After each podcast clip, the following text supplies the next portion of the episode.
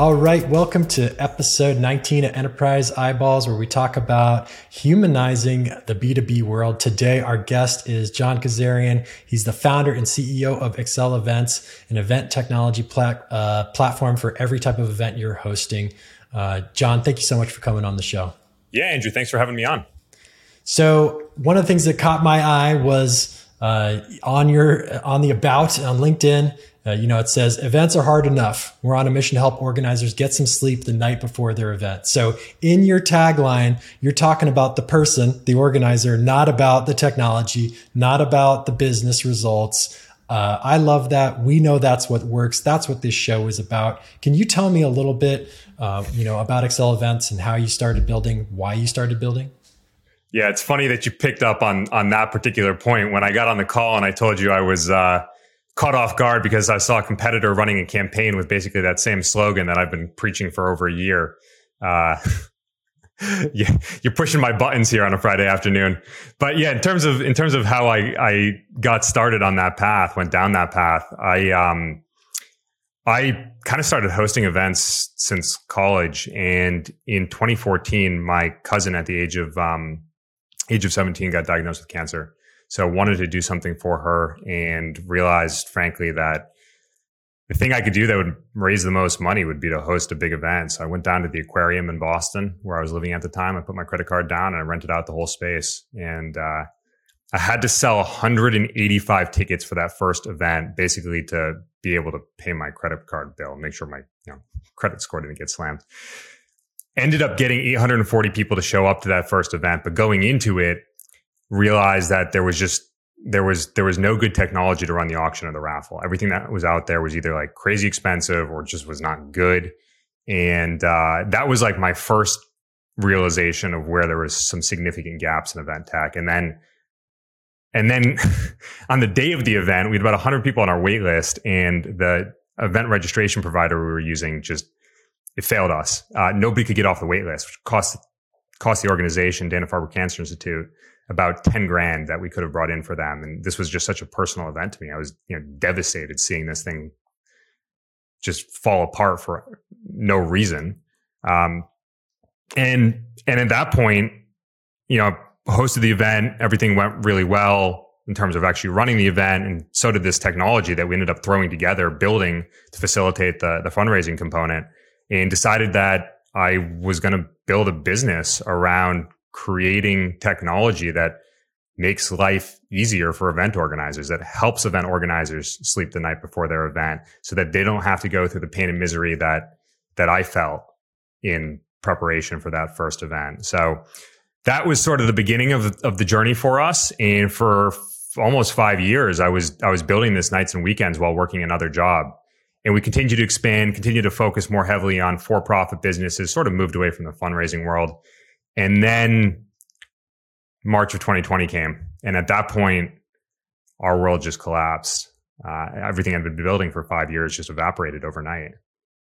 And the, well, the, the fortunate part was that I had this belief that technology was going to continue to play a bigger and bigger role in events. So we were going down this path of building for a hybrid future already. And we just, we just went all in on that. And, uh, you know, worked out well for us. We we took our revenue from 375k in 2019 to uh, 3.4 million in 2020 by making this pivot, focusing on on virtual events, focusing on the B2B space, and just really helping organizations to to to deliver deliver ROI from their from their events to deepen their relationships with their partners, and uh, and and that's been our focus ever since. That's really cool. Really cl- cool story. So, one thing I want to zoom in on is the timeline. So, you were building on the side for five years. How far was that five years before 2020, or where does 2020 fall in that timeline? Yeah. So, that first event was November of 2014. Okay. And I, I filed incorporation payments on uh, papers on January 15th, 2015. Nice. Yeah. Nice. Well, that's really interesting and it makes perfect sense. You started with a human story, your own experience, experience with your cousin. Uh, and that's where you were building the problems you were building to solve.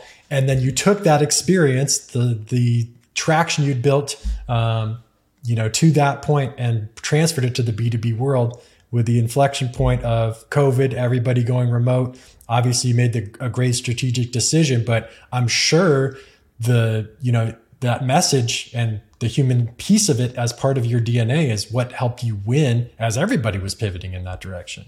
Yeah, well, I, I mean that's one of the things that I've just always loved about events is that they they are human. I mean, it's human to human connection. It's the most pure form of it, and uh, yes, technology is there to assist and play a role and help us find the right people to be spending our time with. But at the end of the day, it's all just there as a facilitator for people to be people. That's really, really interesting. So tell me about a little bit where you guys are now. Obviously, it's been a couple years since that uh, that point where COVID dominated every conversation, the way we were all thinking. Where are you guys today, and and what are you mostly focused on? Yeah, so today we're we're mostly focused on B two B events and, and associations. Uh, in terms of the experiences, I mean, it's it's across the gamut. We where we get brought into a company is really to consolidate and bring all of their event technology needs under under one roof. So they essentially have this connected experience platform where they can facilitate their webinars, their virtual events, their hybrid events, their in-person events, their field marketing events all in one platform and be able to really understand their attendees and their attending experiences across all of those different all of those different channels and then feed that to grow the business whether it be pushing it over to the sales team to act upon that information or just to help generate content and awareness for a given brand. I mean everybody's preaching about it today but i'm in full agreement as well. The way that b2b businesses are going to win in the future is by being media companies in themselves. And you're an important piece of that puzzle if you you can connect all those things especially big companies where silos happen almost automatically uh, regardless of how hard they try to to break them down. Yeah. Well the other thing is a lot of these bigger companies the marketing people desperately want to get the executives to be generating content. And the executives don't always have as much interest in doing that but they will speak at events. And you can take a speaking engagement and turn that into like three months worth of content. Definitely. Uh, I, have seen that play out in our world, and uh, it's the best way to do it. Um, one of the wonderful things about this podcast is we can repurpose all the, the fun ideas that come out of it in, in a million different ways. Uh, so that's awesome. Huge power in that. Um, I'm curious, thinking about your journey, obviously, uh, the pandemic being uh, an inflection point for your business, it's interesting.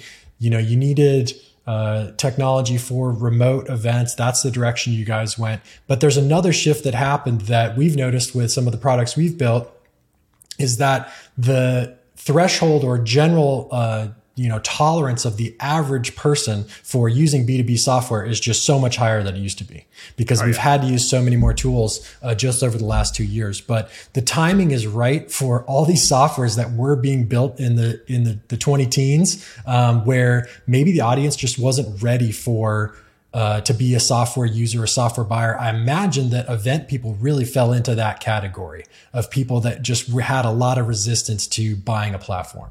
Yeah, and and the other thing that's interesting about the event space, and I was actually having this conversation a couple of hours ago with with our VP of product, is that you're buying an enterprise grade solution that has to have a consumer facing experience to it because you're putting it in front of of your attendees, your registrants, and um, that's not the case with a CRM or your you know, even your billing system, the amount of the experience that the buyer even interfaces with is maybe 3% of the platform versus 50% of the experience when it comes to an event management solution or at least a virtual event management solution. So yes, that shift towards a consumer grade experience is uh, is very relevant today and um, that's something that goes into the way that we think about building and designing our platform because as we talked about before we want to be building technology that makes life easier for event organizers.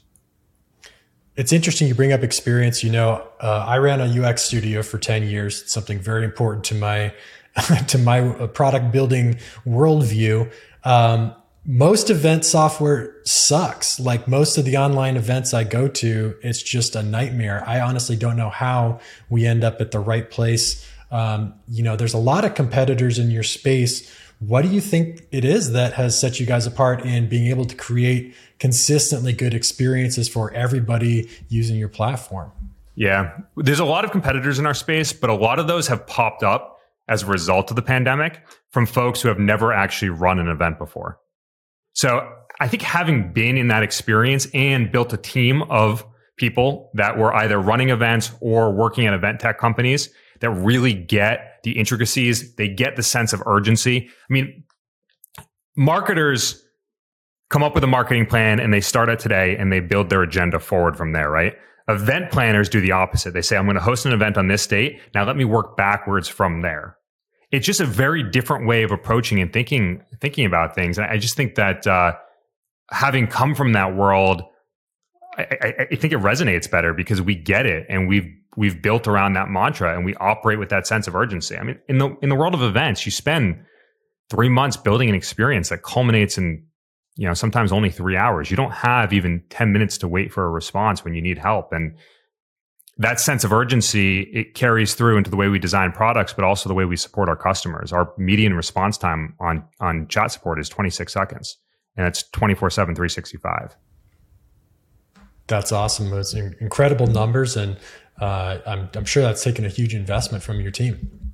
Yeah, it has. And we could have invested in marketing, but, uh, we chose that the place we needed to invest in was was supporting our customers, being a partner to them, being there for them. And yeah, it's got a couple of added benefits. It leads to great you know, referral, word of mouth marketing for us, but it also means that our customers treat us like a partner and we learn from them because they know that they're not just submitting a ticket. We don't, we don't even do tickets.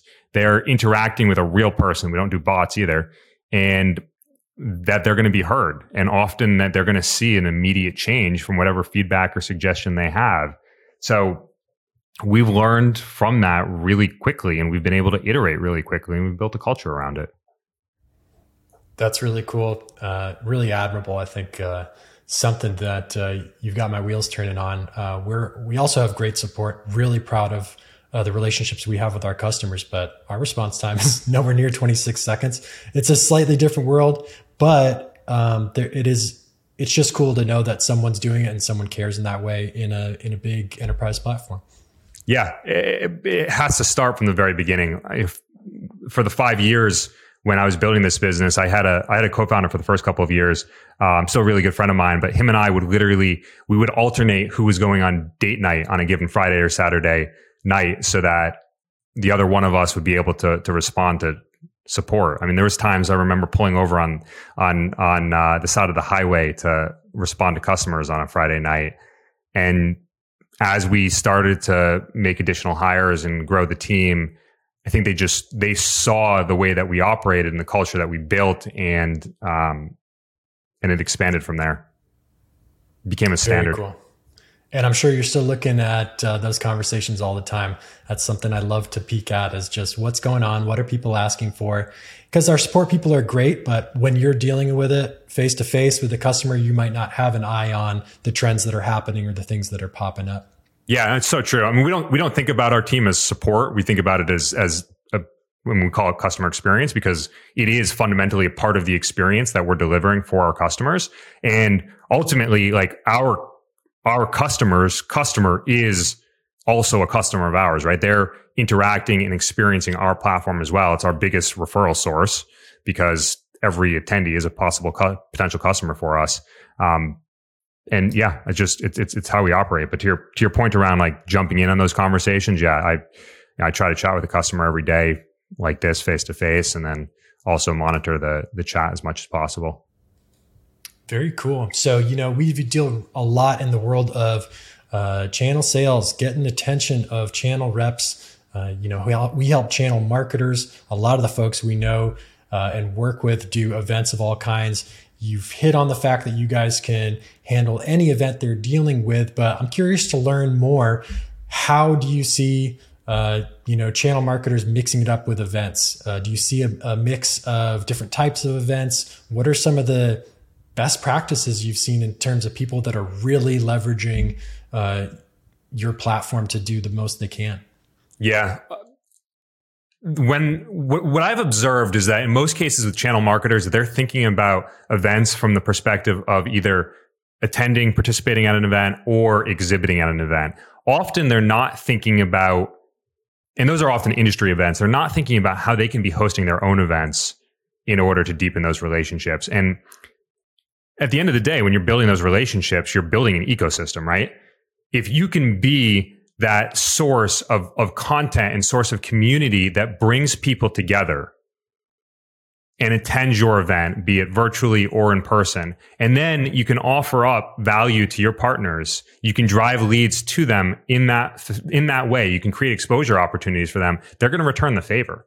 And we're seeing a lot of companies that are starting to realize this and have success with it. I think in part because virtual does lower the barrier to entry. It makes it more affordable uh, to to essentially run that test. Let me run this virtual event or a series of virtual events. Let me see if I can get my partners to participate in this. And let me see how, what I can drive from, from an attendance perspective. And once I've done that and I've proven that out, not just to my organization, not just to my attendees, but also to those partners, I know that they're going to commit and they're going to invest the money to fly out to and set up a booth at wherever it is that I host an in-person event. That's really interesting. I like the idea of experimentation. It makes a lot of sense too, right? Because by its nature, the ecosystem, the channel is distributed. So yeah. you're asking a lot of people to take a risk on your first event. So the lowered barrier to entry makes sense. And then the ability to prove yourself uh, with something small, that makes sense too, because we're yeah. all picking and choosing which events we go to, why, uh, you know, you're planning your budget for the entire year of, of uh, traveling and event of adventure. Um, I saw your post earlier today on LinkedIn about speakers. And if you're hosting an event, should you be focused on the speaker, the audience, both? You had some really interesting thoughts about that. I'll let you uh, take it from there. So I, I, I posted earlier today talking about how if you're trying to build relationships with the C-suite, inviting them to attend your event's not going to get anywhere, right? I mean, I get I get emails every day of people inviting me to their events. The ones I respond oh, you, to is when they ask me to speak. Sorry. stay tuned. Stay tuned. But no, when, what I do is when I get invited to speak, because it's a great opportunity for me, right? And often it's brands I'm not even aware of, but when they reach out, then I start to learn their story. And if you think about like an ABM approach, this is a great angle that event organizers can take to figure out how can I start a relationship with somebody by purely giving them value and not asking for anything in return. And now you're creating really hours of opportunity to interact and speak with this person, learn about their their needs, learn about how you can help them, and they're finding out about you and your story. So that's a really strong channel, and we're seeing uh, growing adoption of that. The one thing I do want to caution people with, and I would say this is particularly true in the in the case of virtual. In the beginning days of of the move to virtual, there was a reluctance towards virtual exhibiting. I think there's a number of reasons, and I'll, I'll, spare you the time on that right now as to why that wasn't as successful as it could have been for a lot of folks. Ton of companies had massive success with it, and frankly, for us, it was it actually drove 25% of our revenue for over a year. But the the caution is that you know what's kind of happened is is is companies have moved away from the exhibiting model in order to provide value to sponsors. And instead, they've offered speaker engagements. And what I see far too often is they don't prepare and vet those speakers sufficiently. And then you've got this speaker coming up on stage. They haven't treated your event with the same level of, of, of care that you treat your event with. And you're ultimately putting content forward that isn't where it needs to be. And that's how you lose your audience. That's how your your audience knows right away when somebody is just there because they paid to be there not because you invited them not because it was exclusive or something that you know they need to hear about. And that that you just be careful with the sponsored content on that side of things. That's really interesting. I mean i've been at those events. I've seen the oh yep they paid. I've had yep. that feeling but I've never been in the position of vetting those people. Uh, what are what are some of the tips for, to to vet and make sure they're going to be a good fit? Yeah, uh, do they have a deck in advance? Have you done a dry run with them? What other material have they done? Be it podcasts, other speaking engagements. Have you seen them participating at? This, I mean, there's some easy ways to find publicly available content that they've done before. And also, when it comes to inviting those folks to speak, you know, if a company says, "Hey," we'd like to to pay to have somebody speak at this event. I mean, you have the opportunity to figure out, okay, who from that company is the person that we want to speak, right? You own the experience that you're creating. So figure out who's the person that's going to put the right experience on. Makes sense to me. So I want to loop back on that invite strategy, uh, getting in with the C suite my listeners are sick of hearing about my obsession with touch points because we know you need so many touch points to uh, be top of mind, make something happen with, with somebody that you're trying to get in front of. The thing that uh, we specialize in and, and the reason that Incentive Pilot works is because those touch points are interesting. It's not just 20 touch points of the same bullshit. It's 20 different touch points that add value, are interesting, catch your attention, stand out. And so I love the idea of of using a speaking engagement to get, I mean, five or ten of those touch points easy, and it's in a context that puts uh, the person that uh, you know you're trying to work with uh, on a pedestal and and kind of honoring what they do, which uh, is something that we all appreciate. So I think that's a really cool and interesting perspective. Um, yeah, I'll, I'll, add to that one strategy. I mentioned this uh, mentioned this in the post on LinkedIn earlier today, but one strategy goes back to that idea that marketing professionals want the C suite to be generating more content. So instead of always going directly to the person that you want to be speaking at your event, go to their director of demand gen, go to their content marketing people and say, Hey, we would love to have your VP of marketing come speak at our event or your VP of whatever it might be and have them sell on your behalf and tell them about how you're going to give them the video assets and all of this other marketing collateral and all of the exposure that's going to show how much of a thought leader your executive is. And then again, have them sell on your behalf internally. That's awesome. That's some, some great advice. Um, who doesn't want, you know, someone else to do their job for them? That sounds great. At least some days, maybe some Friday afternoons. Yeah. So, John, tell me about, uh, you know, I get that it's a, you know, the platform has a, a, ton of breadth. There's so much functionality in there. What are some of the things that you're really proud of? You know, maybe they're not even, uh, you know, the things that are used the most, but you've been building a long time and you've been building to solve really specific problems. I know what that's like with a product. There are little dark corners of our product that, uh, you know, I'm super proud of. No one ever looks at. What are some of the things you guys have built that you think are just so cool? Yeah. Before I even say anything product related, I, I, have to go back to the experience that we create for our customers. Uh, the thing I'm most proud of is the culture that we've built around around being there and delivering for our customers. Um, that's what you know. That's what keeps us going every day, and the opportunities that we create for our customers to create experiences for their audience is, is awesome. Uh, from a technology perspective, I'm like a self-taught tech geek for like four years, my favorite email every week was the AWS release notes. So, um, but now I'm like hooked on all these demand gen LinkedIn posts and podcasts. Um, but it's really it's it's actually not the things that you see. It's the infrastructure behind it all. It's the reliability of a platform. And when you're talking about a platform where you have tens of thousands of attendees online at the same time, there's a lot of engineering and infrastructure that goes into creating something that's reliable. So again, it's it's often not the things that meet the eye. It's what we've done to make sure that that's going to be there and deliver for you because at the end of the day, that's that's the number one thing that matters, right? The platform has to be available. You can't have a line of 500 people trying to check into your event that can't get in, or you can't have a virtual event that the website goes down or the video doesn't stream. It has to be there to deliver for you. Yep, has to meet and exceed those expectations every right. time. Um, and you're always building to that moment because it's all live. So that makes total sense. Um, I was going to ask you obviously, the pandemic influenced your growth, but you guys have had insane growth, way more than just just a push in the right direction.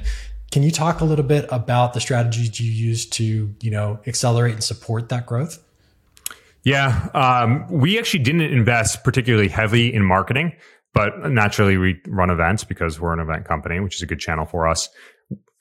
We also have a, a natural product led motion, right? Because somebody's attending an event for two days on our platform, staring at our logo. It's great exposure for us.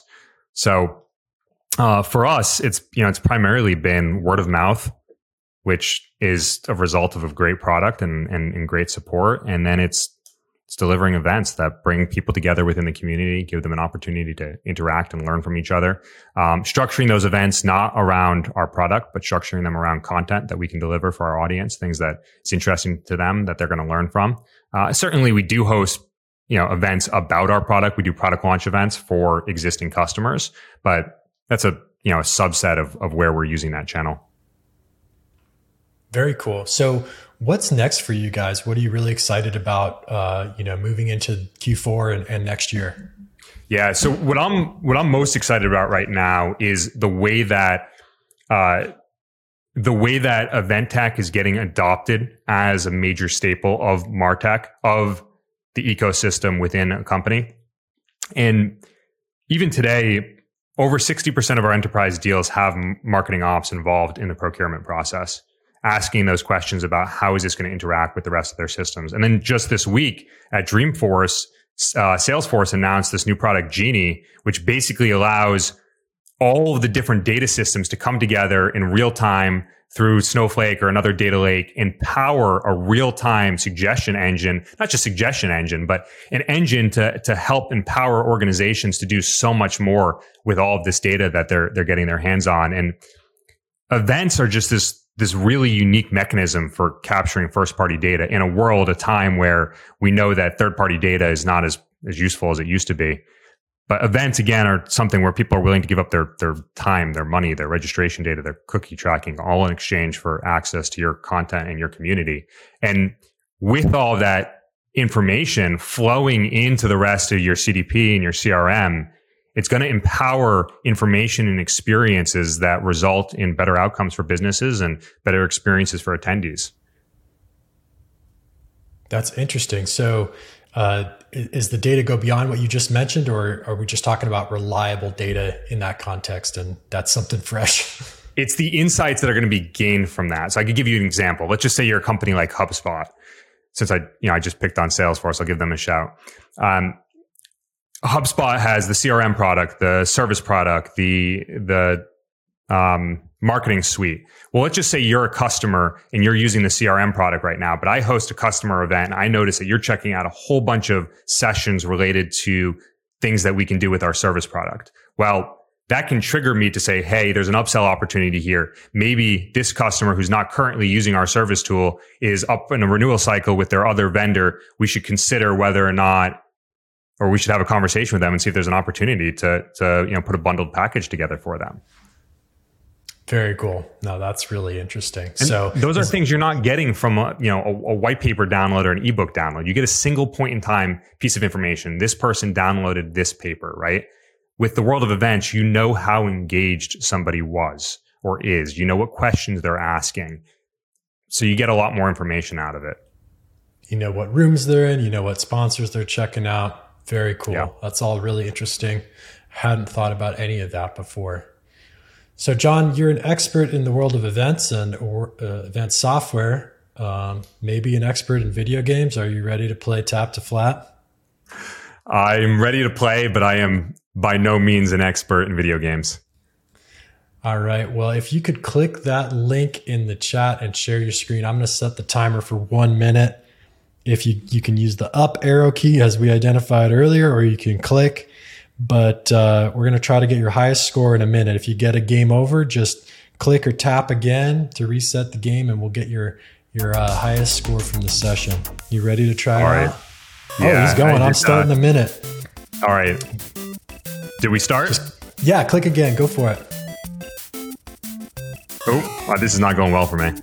That's all right. It doesn't go well for a lot of our guests. Tap to Flap's highly addictive, really hard to do, and that's why it works so well in uh, getting attention with channel partners because they want to play every day and uh, talk some crap to their teammates. Um, What's the high and, score here? I know I'm not uh, setting it. On the podcast, it's it's in the teens. Uh, amongst our team and, and across our product, it's in the hundreds. It's wild. Really? Yeah. All right, five. You're doing great. That's good. Yeah. For a first timer, absolutely. Can we can we slow this down at all? No way. it's the starting that's the hardest part. It is. 10 seconds left.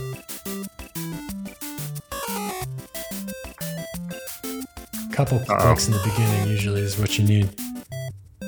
Oh, you're right. It, it is a lot easier with the mouse. I, I should have used that instead of the space. No worries. All right, that's the end of your minute. But All hey, right. five, nothing to sneeze at. Uh, I think you're about in the middle of the leaderboard. I'll have to. I never pull it up when we're recording. I really need to reference it uh, so I can tell you exactly where you landed. But thanks for being a good sport, um, John. Where can people find you? Uh, I see you on LinkedIn. Is there uh, the uh, best place to reach out to you? Yeah, LinkedIn's the uh, the spot to be. I'm posting daily about everything that everything that has to do with events and uh, and demand gen. Uh, you can also head over to our website, check out that chat. As promised, we will respond in less than 30 seconds. If we don't, then you have to find me on LinkedIn and tell me about it. Yeah, and tell me too, because I I don't know about this. No, just kidding. It's uh, really, I can show you the stats. really impressive figure and uh, and really inspirational. I think it's awesome. So, John, thanks for coming on the show. I hope you'll join us in the future. Uh, you know, maybe when you grow uh, another six thousand percent in eight months. Would love to come back. Take care.